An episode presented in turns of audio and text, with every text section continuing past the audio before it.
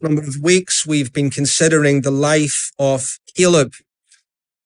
Be learning lessons about courageous faith from his wonderful example in Numbers and Joshua and even into the book of Judges. And we've been saying at points that we are to follow Caleb as Caleb followed the Lord Jesus Christ. But we also know that the whole of the scripture is about the Lord Jesus Christ. And so Jesus himself uh, opened the scriptures to those who walked with him by the way. And from the law and the prophets and the Psalms, he opened those scriptures preaching unto them things that pertain to himself. So this morning, in a particular way, I want to finish this short series by considering how Caleb, this Old Testament giant, points to one that is even greater, infinitely greater than himself, with the purpose that we might look to the same Savior that Caleb looked to, and in the strength of that same Savior, we would live the same kind of life that Caleb lived. And this really is key to our own courage and our encouragement as we are called to warfare and conquest in the New Testament church. And as you and I have to engage all those giants that I've been reminding you that you face over the last few weeks. So this morning, our theme is Caleb, the man who sends us to Christ. Caleb, the man who sends us to Christ. Well, how does he do this? In the first place, Caleb looks to Christ himself. Caleb looks to, to Christ himself. Now, to understand this, I need to remind you of what we read in Numbers chapter 13 and 14. When he is sent with the other tribal uh, heads to spy out the land of Canaan. And he, with Joshua, brings back a good report of the land and he challenges Israel that they should go up immediately and take the promised inheritance. Now, the reports differed. But Caleb saw the same thing as all the other spies saw. But the difference lay here that he reckoned on the help of an almighty God. He reckoned on the help of an almighty God even though he had not the privilege that Joshua would, would later have. When they crossed over uh, the River Jordan and they camped uh, near the city of Jericho and out on the plain, a man appeared unto uh, Joshua and he says, are you for us or, or are you against us? And this man with a sword drawn in his hand said, nay, but as captain of the host of the Lord am I come unto you. The Lord himself the Son of God, pre-incarnate himself. Caleb didn't have that same privilege as Joshua, but don't you see in his faith, he had all of that in seat. He had experienced the Exodus, hadn't he? He'd seen the deliverance of the Lord. He had uh, sh- uh, killed the lamb and applied the blood. He passed through the waters as if on, as on dry land. And at the other side, he joined in the song that the congregation of God sang, namely by saying, the Lord is a man of war. Lord hath triumphed gloriously. The horse and his rider hath he cast into the sea. You see, Caleb knew these things. Caleb is laying hold of these things by faith and laying hold on the promise of God, he is going forth to fight, looking to the one that all of these things center upon. We also saw the failure of Israel at Kadesh Barnea is interpreted in the New Testament as unbelief of the gospel. Hebrews chapter 3 verse 17. They entered in because, or did they fail to enter in because of unbelief. What did they not believe? The gospel was preached unto us as well as unto them. but the word preached was not mixed with faith in them that heard it. The gospel was being preached to them at that time. Well, I want you to remember that when you think of the faith of Caleb. It was an informed faith according to the Old Testament revelation that is pointing forward to the coming of the Lord Jesus Christ. They're going into the land of Canaan. God had promised them a land. They're the seed of Abraham, and God has said wonderful things concerning the seed of Abraham. But these things that are before Caleb's face physically, the fruit of the land, the goodness of the land, they're all a shadow of something greater. You see, Caleb understand with, understood with the Old Testament believer that God had spoke to them of more than an earthly inheritance. So yes, he's concerned to take uh, Kirjath Arba. That's the, the, the inheritance promised to him. But he also understands that Canaan is pointing forward to something. You turn to Hebrews chapter 11, where the Holy Spirit tells us this. We don't need to guess. Hebrews chapter 11, and let's read there from verse 11 and following. Or sorry, not verse 11.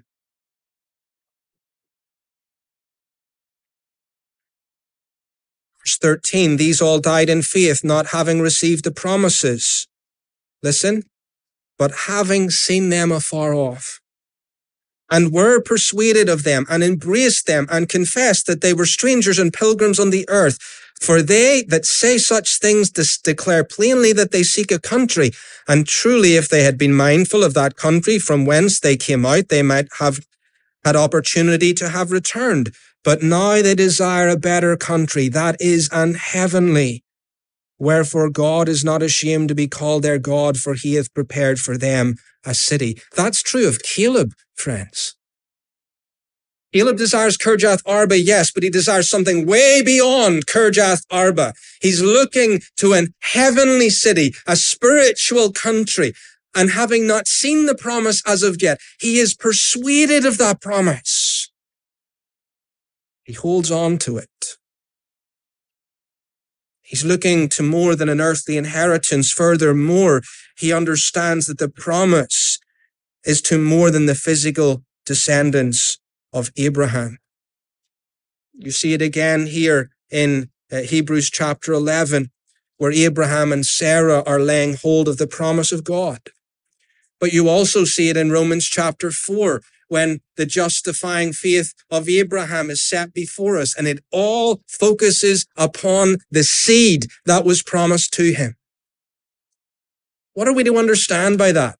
That Abraham was saved by believing that God was miraculously just going to give him and Sarah a child?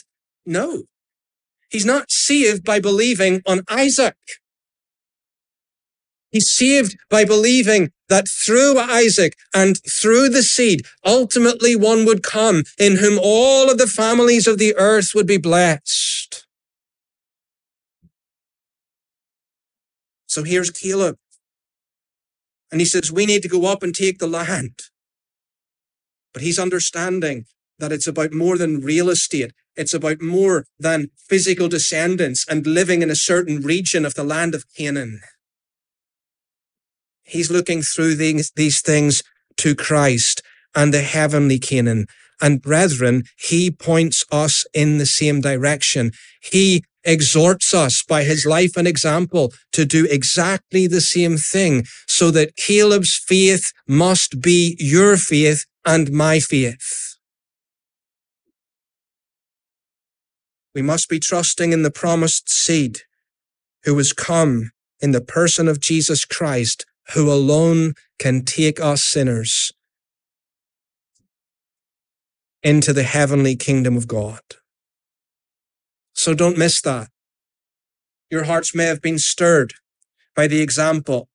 And you might think, well, I want to go and be a warrior like Caleb. It has to start here with the same faith that Caleb had in the same Savior that you need. Otherwise, you're just shadow boxing, like the apostle Paul warns us. We're just beating the air. Looks to Christ. Secondly, Caleb fights as Christ. Caleb fights as Christ. Now, some might come and say there is nowhere in Scripture that particularly identifies Caleb to be a type of the Lord Jesus Christ. That's a very minimalistic and truncated view of how we are to interpret Scripture. The Bible does not need to tell you this person, by the way, is a type of the Lord Jesus Christ. You read the Scripture, you see the analogies, you see the shadows being fulfilled, and you rightly deduce by good and necessary consequence, the Lord is speaking to you through these men. You can think of Joseph for an example. Here's another. Caleb fights as Christ. Therefore, you are to see Christ in the life of Caleb. Well, a number of ways that you can do so. First of all, Christ came forth of the tribe of Judah. Christ came forth of the tribe of Judah. In Numbers chapter 13, when the spies are being chose Leas of the head of the ruler of the tribe of Judah and to fulfill the types of all of Judah's kings. We come to Caleb and we read his name and we ask, does it really mean dog? And we get hung up. What's the significance of that? Well, his name may mean dog, but his life says something else. His life says lion. And in it, we see the Lord Jesus Christ ahead of the tribe of Judah and the lion of the tribe of Judah who goes forth to fight for the inheritance of God's people. Christ came forth from the tribe of Judah. Secondly, Christ followed the Lord fully. Christ followed the Lord fully. Caleb may mean dog. We also said it's a combination of two words in Hebrew, kol lev, which means the whole heart. And we see that, don't we, in Caleb? That from his heart, he wholly or he fully followed the Lord his God. We see that in Numbers. We see it in Joshua repeatedly. Caleb follows the Lord with the whole heart fully when others wouldn't. Caleb follows the Lord when he returned back from the land of Canaan and 10 of the 12 spies bring an evil report. He stands with Joshua and he fully follows the Lord his God. Caleb continues to fully follow the Lord his God throughout the wilderness wanderings. I'm reading in my own personal devotions through the book of Numbers, and I've been struck by this. After Kadesh Barnea, they keep coming in nearly every chapter or every other chapter, and they murmur again and again and again, and they say the same thing again and again. Why have you brought us out to perish in the wilderness? And you think, are you crazy?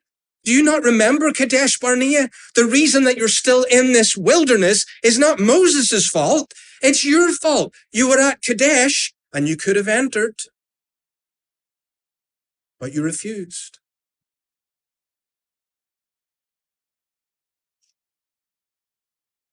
He's at Meribah. He's at Taberah.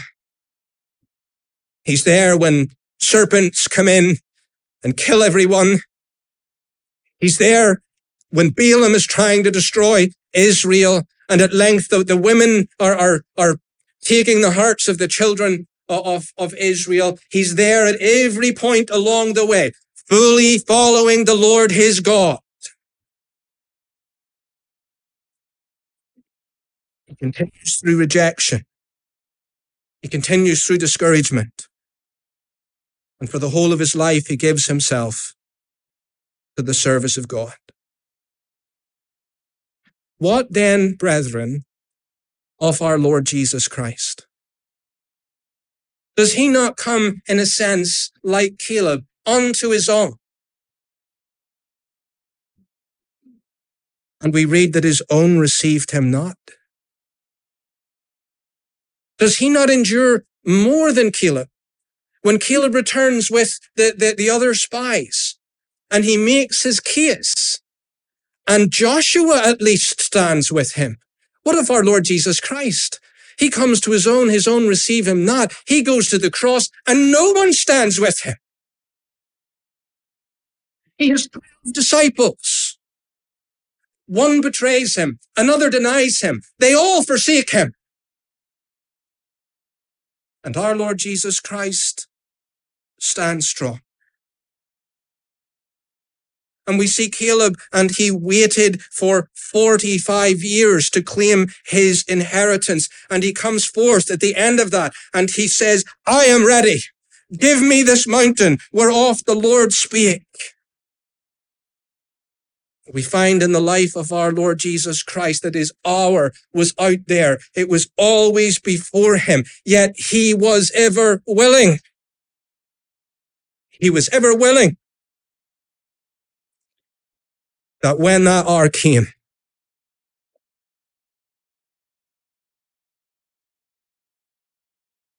he would go to battle. You remember Luke chapter 12, verse 50? We preached on it at communion baptism. I have a baptism to be baptized with, and oh, how I am straitened that it be accomplished. That's in the heart of the Lord Jesus Christ. That he would wholly and fully follow the Lord his God all the way to the cross. So Caleb comes forth here in Joshua chapter 14 and he says, I have fully followed the Lord my God. And God agrees with the assessment of himself. Knowing as we do that, that Caleb is a, a fellow sinner and all of his works aren't perfect.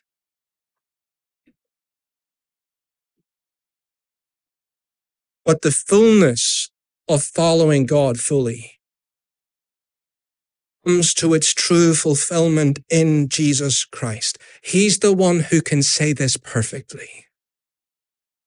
I have wholly followed the Lord my God. It was my delight ever to do the will of my Father. Jesus could say of sincerity, I only do those things that please the Father. And what was the Father able to say of the Son? I agree with you. You have wholly followed the Lord your God. This is my beloved Son, in whom I am well pleased. Behold, look at him, the servant of the Lord mine elect, in whom my soul delighteth. He has wholly followed the Lord his God. We thank God that he has done that for us and for our salvation. Thirdly, Christ was full of a different spirit. Numbers chapter 14, verse 24, that's what marked Caleb out. The Lord says there was another spirit in that man. The Holy Spirit. The Spirit of the Lord Jesus Christ Himself. And so we go to Caleb and we see a man in the Old Testament who had the Spirit of God and he had it in measure. And then we come to the New Testament and we meet one who is far greater than Caleb, who has the Spirit of God without measure. Listen to Isaiah chapter 11 and verse 2. Isaiah chapter 11 and verse 2. And the Spirit of the Lord shall rest upon him, the Spirit of wisdom and understanding, the Spirit of counsel and might, the Spirit of knowledge and the fear of the Lord. Caleb has another spirit. to perceive things properly concerning Caleb, to keep him constant in the faith, to enable him at the age of 85 years to go forward and to take the inheritance that God has promised him. But here is one who is greater, who enters into a greater fight and who has the Spirit poured out upon him without measure. He's anointed with the Holy Spirit at his baptism. He immediately goes to war. He's led by the Spirit into the wilderness to be tempted for 40 days in the desert. He returns from that temptation having conquered Satan. Full of the Holy Spirit that he might begin to preach the gospel in the power of the Spirit. He performs his miracles by the power of the Holy Spirit. We even read in Hebrews that something's going on in the cross where the Spirit is involved, that he, through the eternal Spirit, offered himself without spot unto God the man par excellence who is of another spirit. Isaiah 11, 2 tells us that he has the spirit of the fear of the Lord. That, that's remarkably significant when we compare him with Caleb. Children, do you remember what the problem was when the spies went into the land of Canaan? They all saw the same thing. But we said 10 of the spies saw big giants and a little God. And two of the spies saw big giants and an infinite God. What is that but the spirit of the fear of the Lord? These are men who lived in the presence of God, who were taken up by the glory of God, who lived their life in awe of God. The spies went up and they saw the giants and they feared them. Caleb goes up, he sees the giants and he fears God.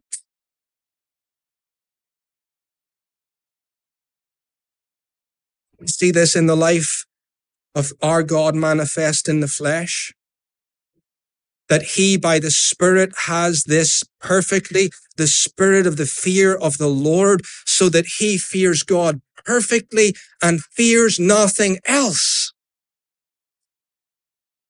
Because he is committed by this spirit of godly fear to honor his father in everything, to obey his will. And therefore he will not cower away in a corner when he is called to the fight, but the fear of God will compel him to serve the Lord no matter what it requires. You might be familiar with the term coram deo. It's used at least to describe a life that's lived before the face of God. Our Lord Jesus Christ had that perfectly.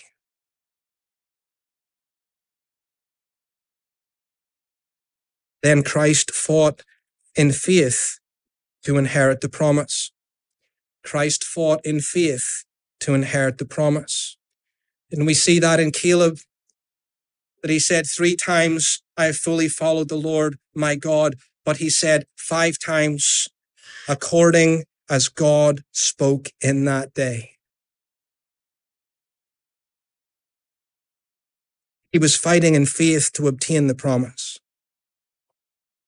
He goes up to take Kirjath Arba because God had promised him Kirjath Arba. And he holds tenaciously to that promise. And when the time comes, he claims that promise. And then he goes forth to fight giants to obtain the promise. Give me this mountain whereof the Lord spake. It's not arbitrary. I want this mountain. Give it to me. Give me this mountain whereof the Lord spake. Give me that region that more than anyone anywhere else struck terror into the hearts of the 10 spies. Give me, in that sense, the most difficult part of the land of Canaan. We're stirred up in our hearts by that. We say, What a man, you know, this guy's full of courage. He's the real deal. The difficulty of Caleb's fight is incomparable to what our Lord Jesus Christ had to do in obedience to his Father. But the same principles are at work. Caleb says, You've promised, I believe, I will fight, and you will give. And we can go behind the scenes of the Bible and think of the promise that was made by the Father to the Son eternally. That he would be set apart for a particular work. He would be strengthened for that work, and upon fulfilling what was required of him, he would receive everything that the Father promised to him. And so he goes forth to fight in faith to inherit the promise. And in the fullness of time, he comes to engage the giants of our sin.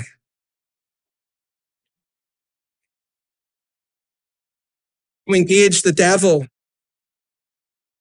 to fight the last great enemy of death to face hell and the wrath of God, standing the whole time, standing the whole time on the promise and the oath of the Father. You have said, therefore I will do.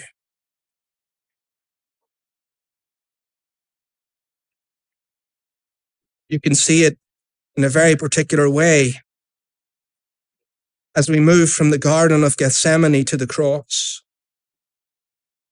There Jesus wrestles. Father, if it be possible, take this cup. Let it pass from me. Nevertheless, not my will, but thine be done. Please never read that statement of the Lord Jesus Christ as a hesitant, passive, mere acquiescence in the will of the Father. I wish that the cup could be removed, but okay, if I really must, I will. Please never read that into Jesus' words in the Garden of Gethsemane. His heart is absolutely committed to do the will of the Father. He speaks as one who remains full of zeal to do everything that the Father asks him to do. And so he gets up He goes from the garden to the cross. Even more determined than Caleb was to take Kirjath Arba. We've seen it in Caleb. Comes to Joshua and he says, Give me this mountain whereof the Lord spake. Oh, my friends, put those words into the mouth of the Lord Jesus Christ as he goes forward to that cross. Give me this mountain. Give me the inheritance that you have promised to me from before the world was.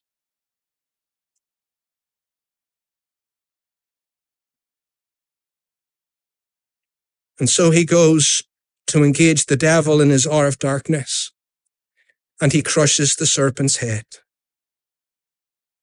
And then he deals with our sin before the Father that was imputed to him, and he bears away the guilt, and he puts away sin once and for all by the sacrifice of his cross. He disarms it so that it cannot, it cannot come back to condemn any one of his believing people. He gives up the ghost. He goes to the grave. He triumphs over the last great enemy of death so that we might be redeemed from the bondage of the devil and forgiven all of our sins and enter into life by the power of his resurrection. What's behind it? Father has given me a promise. Joy that was set before him, endured the cross, despised the shame, and is sat down at the right hand of the throne of God. Can you see this? The Father promises the Son. The Son goes forth confident that the Father will make good on his word.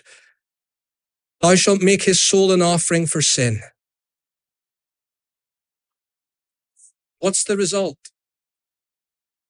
He shall see his seed. He shall prolong his days, and the pleasure of the Lord will prosper in his hands. And the Father reminds him of the promise when he's exalted to his own right hand. In Psalm 2, he says, Now ask, put me to the test. Have I not said? Did I not speak? Ask of me, and I will give you the heathen. Never mind Kirjath Arba. I will give you the heathen for your inheritance and the uttermost parts of the earth for your possession. See what I'm saying to you this morning? You go to Caleb and you see much in the life of this man, but you fail to see enough if all that you see is the courage of Caleb. We need eyes to behold the triumph of the Lord Jesus Christ, the one who is filled with the Spirit without measure, who follows God fully like no other man did, who is obedient unto death, and who conquers. To help you see him, would you turn to Isaiah chapter 63? Isaiah chapter 63, and it asks you a question Who is this one? I'll give you the answer before we read. This is Jesus. Isaiah chapter 63, verse 1 Who is this that cometh from Edom? Garments of Bozrah. This that is glorious in his apparel, traveling in the greatness of his strength. I that speak in righteousness, mighty to save. Wherefore art thou red in thine apparel, and thy garments like him that treadeth in the wine fat. I have trodden the winepress alone. And of the people there was none with me. For I will tread them in mine anger and trample them in my fury, and their blood shall be sprinkled upon my garments, and I will stain all my raiment. For the day of vengeance is in mine heart, and the year of my redeemed is come. Who is this who comes to save? Jesus. And who is this who comes to destroy every single one of his enemies? Jesus. You see him this morning? Thirdly, Caleb conquers by Christ. Caleb conquers by Christ. Today in the reformed and reformed-ish world like the last point a lot. And they should. We should. But they want to leave Old Testament narrative and Old Testament examples there. They rightly say that the Old Testament is given to teach us about Jesus, and therefore Jesus opens the law and the prophets and the Psalms, and he preaches the things that pertain to himself. Therefore, all of these examples teach us to Christ, of Christ, but they are not examples to us to be followed.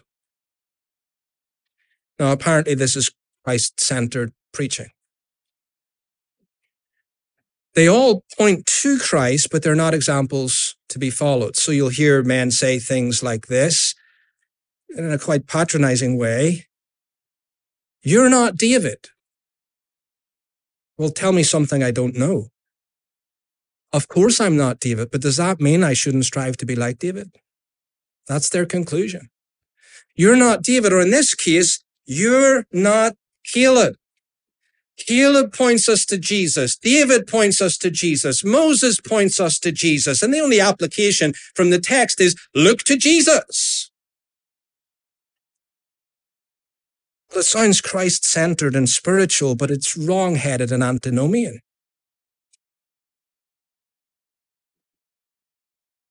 The call to courage from the life of Caleb is not allowed. You just have to see Christ. We aren't to preach Old Testament examples as moral patterns. Otherwise, we're just moralizing the text and we're falling into legalism. Have you encountered that? You don't need to go far to find this. Here's the contradiction. They do preach moral examples, but it's always the bad ones. So you're not Caleb. Who you, who are you? Well, you're you're the people who are not believing at Kadesh Barnea. And you're not David. Who are you? You're the Israelites who were afraid. And your great David comes and he conquers for you. So the only examples, the only moral examples of the Old Testament that you can preach are you are all losers. Christ's the only winner.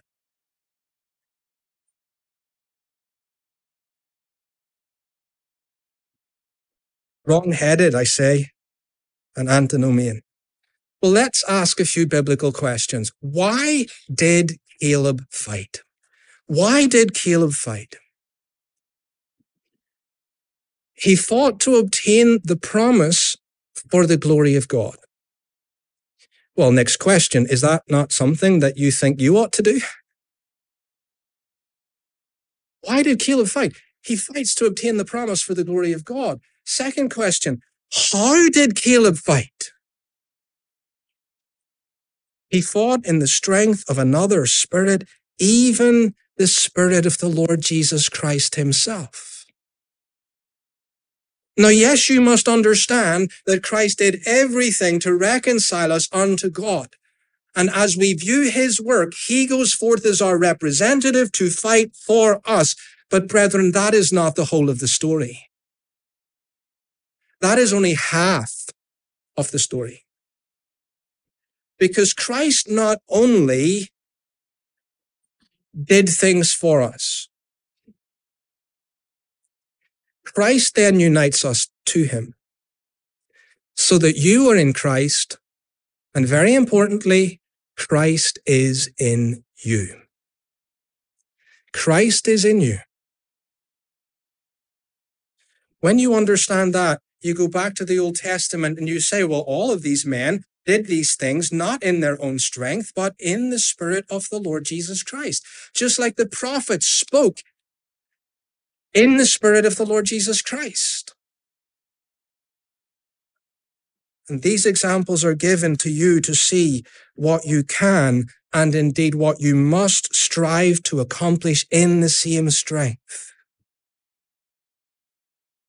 My friends, it is no wonder that large parts of the church are weak, effeminate, ungodly, and losers. It's no wonder. Because the diet they're getting from the, the pulpit is Jesus has done everything. You're a, a loser. You can't do anything. Just look to Jesus.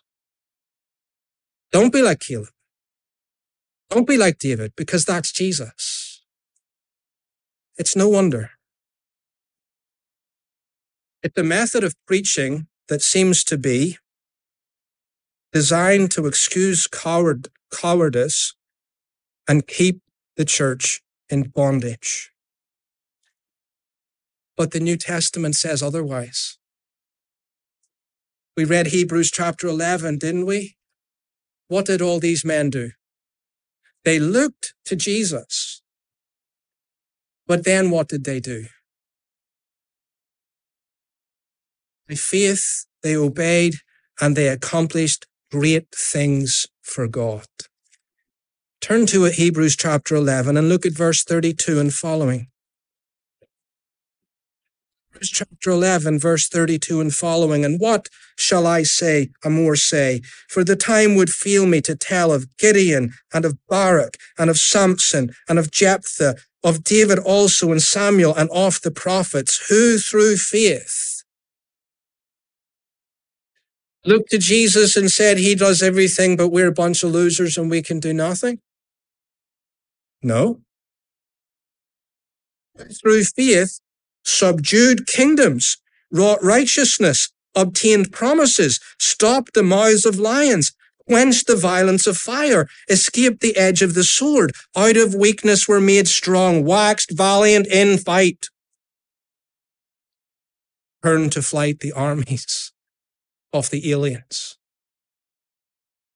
Well, that was good for them. What about us? Chapter 12, verse 1. Wherefore, seeing we are also compassed about with so great a cloud of witnesses, engage in the fight. Let us lay aside every weight and the sin which doth so easily beset us, and let us run with patience the race that is set before us, looking unto Jesus, the author and finisher of our faith it's not just look unto Jesus. It is that in the main. It's look unto Jesus at the same time being compassed about with so great a cloud of witnesses who show you what it looks like to look unto Jesus and what you can accomplish in the strength of Jesus. We need to get out of this attitude of excusing our sin, excusing our weakness, and instead we need to go to Christ to be filled with the Holy Spirit and sent from Christ to endeavor and to accomplish great things God. That's what Caleb shows us. He points us to Christ and he shows us what it looks like to live for the Lord Jesus Christ. Finally, Caleb challenges as Christ. Numbers chapter 13, he's challenging the people. Let us go up and take it immediately. We can take this land. He waits for 45 years. He conquers Kirjath Arba, but there's more to be conquered. And so he puts the question out, who's going to go and take Kirjath Sefer? Othniel, as we saw, follows in the fight. And so we have the next generation challenged to engage in the battle for the Lord. Well, I invite you to turn to John chapter 14. John chapter 14. Who are greater than Caleb.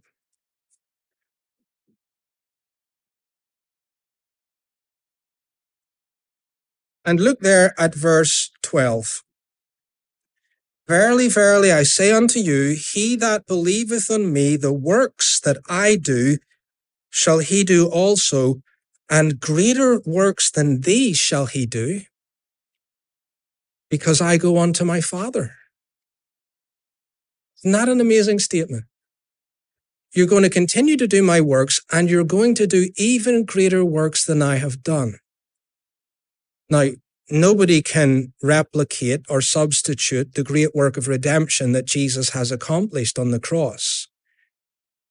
What's he talking about here? Friends, he's speaking of the advance of the kingdom of Christ. Jesus' ministry was very limited. He's in Galilee for the largest part. He's in Jerusalem and Judea for a, a short time, and he penetrates some border areas like Tyre and Sidon and Gadara and so on. But the extent of his ministry is geographically very limited. And he says to his church, when the Holy Spirit comes, you are going to do greater works than these. The boundary of the kingdom is going to expand, and I'm commissioning you to go and build it. And so you come to the book of Acts and you find the New Testament echo to the book of Joshua. It's all about conquest. It's all about laying hold of the promise. It's all about taking ground for the kingdom of the Lord Jesus Christ. And so in Joshua, when Caleb says, who will go up and take Kirjath Sefer? And I will reward him with Achsah, my daughter. We must not hear merely the voice of Caleb, nor must we be content with hearing an older Christian challenging a younger Christian in the congregation. We need to tune our ear to hear the voice of the Lord Jesus Christ himself. Who will go up for me? Psalm 94 against these evildoers. Who will go up for me and fight? And we come in faith, saying, unless the Lord would be my help, then I would dwell in silence. But since the Lord is my help, I will go in the strength of the Lord. And we go to him and we pray, Lord, we want to see the inheritance of the church of Christ advance in this world. Give me this mountain whereof the Lord spake. Or we go up like Achsah to Caleb and said, well, you've given me this inheritance. Thank you very much, but I want more. Will you give me not just the Southland, but, but will you give me springs of water? And Caleb says, here are the upper springs and the nether springs, but our greater than Caleb says something far more glorious than that. He says, and you will receive power after that the Holy Ghost is come upon you, and you shall be witnesses unto me in Jerusalem and in Judea and in Samaria and even unto the uttermost parts of the earth. And by the Spirit, the river of the water of life is going to penetrate all the nations of the world. Look to Christ you fight in the strength of Christ. And you fight for the glory of Christ. And so we see Caleb, he stands out and then he stays strong and then he stirs others. The greatest thing we have to see, brethren, is that he sends us to Christ. May God bless his word to our hearts that stand for prayer.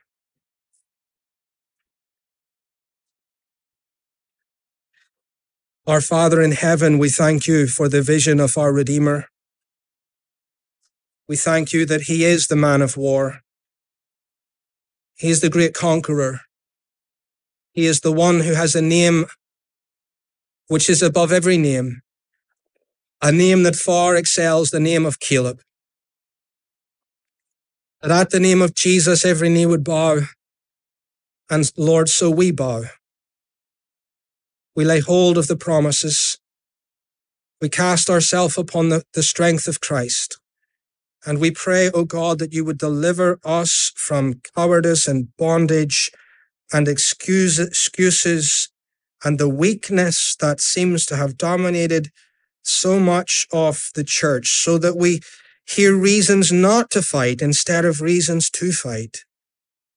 O God, give us this mountain whereof the Lord spake, that in our day and generation, in despite of our weakness, in the strength of Christ, we would take ground for the kingdom of God. We ask this in Jesus' name. Amen.